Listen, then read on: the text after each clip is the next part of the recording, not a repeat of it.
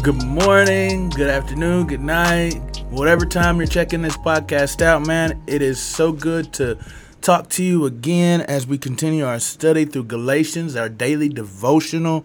It's been so good being able to actually see what Paul is writing, like what he actually saying, what message is he trying to convey, and then uh, what does this scripture that Paul is writing say about God? What does it say about mankind? And then how can I apply it to my life? So it's good to be back with you guys talking about it. And we got a, a pretty longer section than normal, um, but it all goes together. So I want to stay with it and roll through it. I'm not going to pick apart every detail, but that's not what we're supposed to do specifically in a daily devotional, man. I think that we just go through and take these certain aspects and see how they can apply to our lives. But I do not want to discourage you, most definitely, from diving deeper and deeper and deeper into God's Word. If you want to take it smaller, like maybe a couple of verses, and just see what you could just squeeze out of that scripture to uh, be able to apply it to your life, understand more about who God is.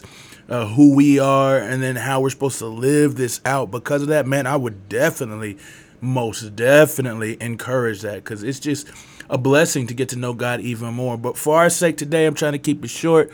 So I just uh, want to go through it, survey it, but still see what is actually being said, what God is being portrayed as, and who mankind is being portrayed as, and how we can apply those in our lives from just that, man. So let's dive into it. It's Galatians chapter 3, verses 14 through 29.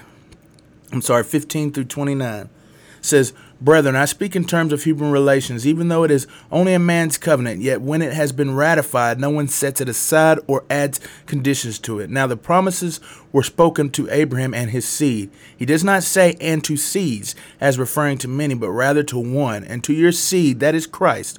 What I am saying is this the law, which came 430 years later, does not invalidate a covenant previously ratified by God so as to nullify the promise. For if the inheritance is based on law, it is no longer based on a promise, but God has granted it by Abraham by means of a promise. Why the law then? It was added because of transgression, having been ordained through the angels of agency of a mediator until the seed would come to whom the promise had been made. Now, a mediator is not for one party only, whereas God is only one. Is the law then contrary to the promises of God? May it never be. For if a law had been given which was able to impart life, then righteousness would indeed have been based on law. But the scripture has shut up everyone under sin, so that the promise of faith in Jesus Christ might be given to those who believe. But before faith came, we were kept in custody under the law, being shut up to the faith which was later to be revealed. Therefore, the law became our tutor to lead us to Christ, so that we may be justified by faith. But now that faith has come, we are no longer under a tutor, for you are all sons of God through faith in Jesus Christ. For all of you were baptized into Christ, having clothed yourselves with Christ. There is neither Jew nor Greek, there is neither slave nor free, there is neither male nor female, for you are all one in Christ Jesus. And if you belong to Christ, then you are Abraham's descendants, heirs according to the promise.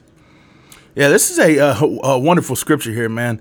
And Paul is talking to them people following what he said at the last of, of, of the scripture that we read yesterday. And it says that so we would receive the promised spirit through faith. And so Paul is continuing to talk about that gospel, but he's saying uh, when he said that, that the scriptures had preached the gospel to Abraham beforehand, that by your descendants you will be blessed, he's going to explain that a little bit. And he says that this explanation comes from the fact that Abraham, who was accounted righteousness because of faith, was promised something. See, he said that promise was descendants, not S, actually descendant, a seed. And that seed in which uh, um, um, Jesus, or I'm sorry, the seed that which God had promised was Jesus. See, that is how he's fulfilling this promise of being able to uh, bless the nations. The way in which he blesses the nations is a promise that he would give him a seed, and that seed is Jesus. Because it's through Jesus that all the nations are blessed. It's through Jesus that all men can be saved. It's through Jesus that we actually get a chance to receive the Holy Spirit. See, we get the Spirit of God because Jesus has united us. He has Jesus has uh, uh, we have clothed ourselves in Christ, is what uh, um, Paul says later on. Now, Paul continues to talk about that that promise that that even if the law did come, and it did come, it's a great law. Paul says in other uh, scriptures, if we cross reference, he says that uh, the law is good, it's it's holy, it's great, it's perfect. So the law is not to be destroyed. I don't want people to think that nah, you're supposed to just uh, abandon the law and, and nothing like that. It, it is it's not. That is not what its intent is. It is uh, what Paul says here is to show us Christ, to lead us to Christ. It was a tutor, a teacher to Christ. But our adherence to it, our following of it, is not how we gain life because no man can follow it completely and wholly. Only Christ. It is by faith in Christ. It is by uniting ourselves in Christ through faith that we can be saved. And that's the power of the gospel. See, the idea of the law that God had given us is to be a tutor to Christ. And so I think that means, in a way, that um, we are, the law is to show us the type of person that we are to be. So, so let me say this a little bit better. It is that by looking into the law, we not only see like the perfection of what attitudes and actions to do, but is also what character or virtue that we are to be. And see, that law that we were to look at and to see shows us who we are actually to be, which is Christ. That's why it says it's a tutor to Christ. It teaches us that we are to look like, act like, have the heart of. And that's what I mean when I say that it is not just an, an outward action, that not just the, the what we do, but it's the heart because what Christ did is he lived those things out because it was who he was, not just things that he did. And so that's why Christ is in us because no longer do we look at the law, and that's why we can't gain salvation from the law, is because the law will not make us be like Christ. The law will not make us have the heart to live out the the way in which God has called us to live out. It doesn't give us the heart. It only tells us what to do. But whenever we get Christ, He not only uh, reveals to us what to do through the law, but He also helps us to carry it out. That's why it says in, in uh, uh, Ezekiel, it says that I will give you a new heart. That's why we often talk about regeneration, which is in Titus, is that the Holy Spirit regenerates us. It gives us a new heart. So then we are able to be the person that the law required us to be. Give us the heart and the love for God to carry out his commands that the law showed us to be. So I think that's important. But what's it say about God? Well, I think that it clearly says about God that he is good. He is good because he maintains his promises, man. He is faithful. He is trustworthy. He will always do, he will always accomplish that which he says he will do. Because if God made the promise beforehand, 430 years before the law, and then countless years after that, God fulfilled his promise in Jesus. He did what he said he was going to do. And we should just be reminded of that, that God is faithful. But also that he just loves us, man. I mean, I, I keep going back to the gospel. I keep going back to it.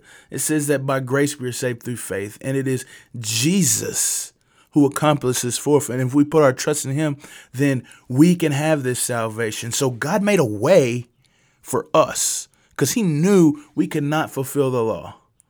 And so he gave us a way, man, a way to be able to be perfect, a way in which we can enter his kingdom and have fellowship with him forever. He gave us a way through Jesus because he knew that the law could never bring life. In matter of fact, it brings death, but it is not death. The law is life, but it brings death because it convicts us or reveals to us sin, and then we, by our own nature of sin, want to do that. That's what Romans talks about. If we cross reference it with what Paul was saying uh, uh to that congregation, to that people. So God truly loves us because he made a way that we can connect with him despite our wickedness and our hostility against him. What's it say about us? Well, first it says that uh, we have to be humble. We have to trust and we have to have faith in Christ. That's what it says to me. But it also says something I think that's really powerful about man and about God at the same time. I should have started out with God in this, but it says God no shows no partiality with the gospel. And so as as brothers and sisters in Christ, we have to remember that we are all on equal footing. It says that there's no difference between the Jew, the Greek, the slave, the free, the male nor female. is because we are all one in Christ. That one is the spirit that he gives us that unites us together as one body. And so we have to recognize that and see that in our lives that there is not one person that is greater than the other. We're all of great value and we are all equally needed in this family to carry out the purposes and we talked about that a few days ago but the purposes that God has called us to do in our lives and to share that with the church. I think I think that's that's uh, uh, really important for us to remember. And that seed that Jesus is, man can be connected to him through baptism. And that is baptism of the Holy Spirit by faith. And then also baptism uh, into the family of God. That is what this is about. How am I going to live this out in my life? Well, First off, I'm gonna man, and I, I, hate that I repeat this, but I don't hate it because it's so important. Is that I want to realize that God loves me, that He would make a way when I couldn't, and He knew I couldn't make a way, and so He did that. He made a way for me to enter into His kingdom and to be a part of His life forever. But I also want to take with this, though, a real application is that I need to remember that I am not greater, I am not better than any other person that there is no more in Christ Jesus. There is no more difference between Jew or Greek, slave or free. We're all one in Christ. And so I should not show any partiality. And and a lot of times we often think about showing partiality for the good. We're like, well, we don't want to put this brother in a higher place, a higher seat than another. But I think that I also have to remember that just because you are rich or just because you're poor or just because you are white or just because you're black doesn't mean that I need to not discipline you when you do wrong. You see, I think that's a different concept that I haven't been thinking about lately is that sometimes I show partiality because I'll be like, well, I, don't want to say nothing to him. I don't want because he's in this position or he's in this place. So I don't want to say nothing to him right now. But to be honest with you, that's wrong as well. And of course, I want to look at people as evenly. I'm gonna give this amount of food to him, or or share this amount of love with him.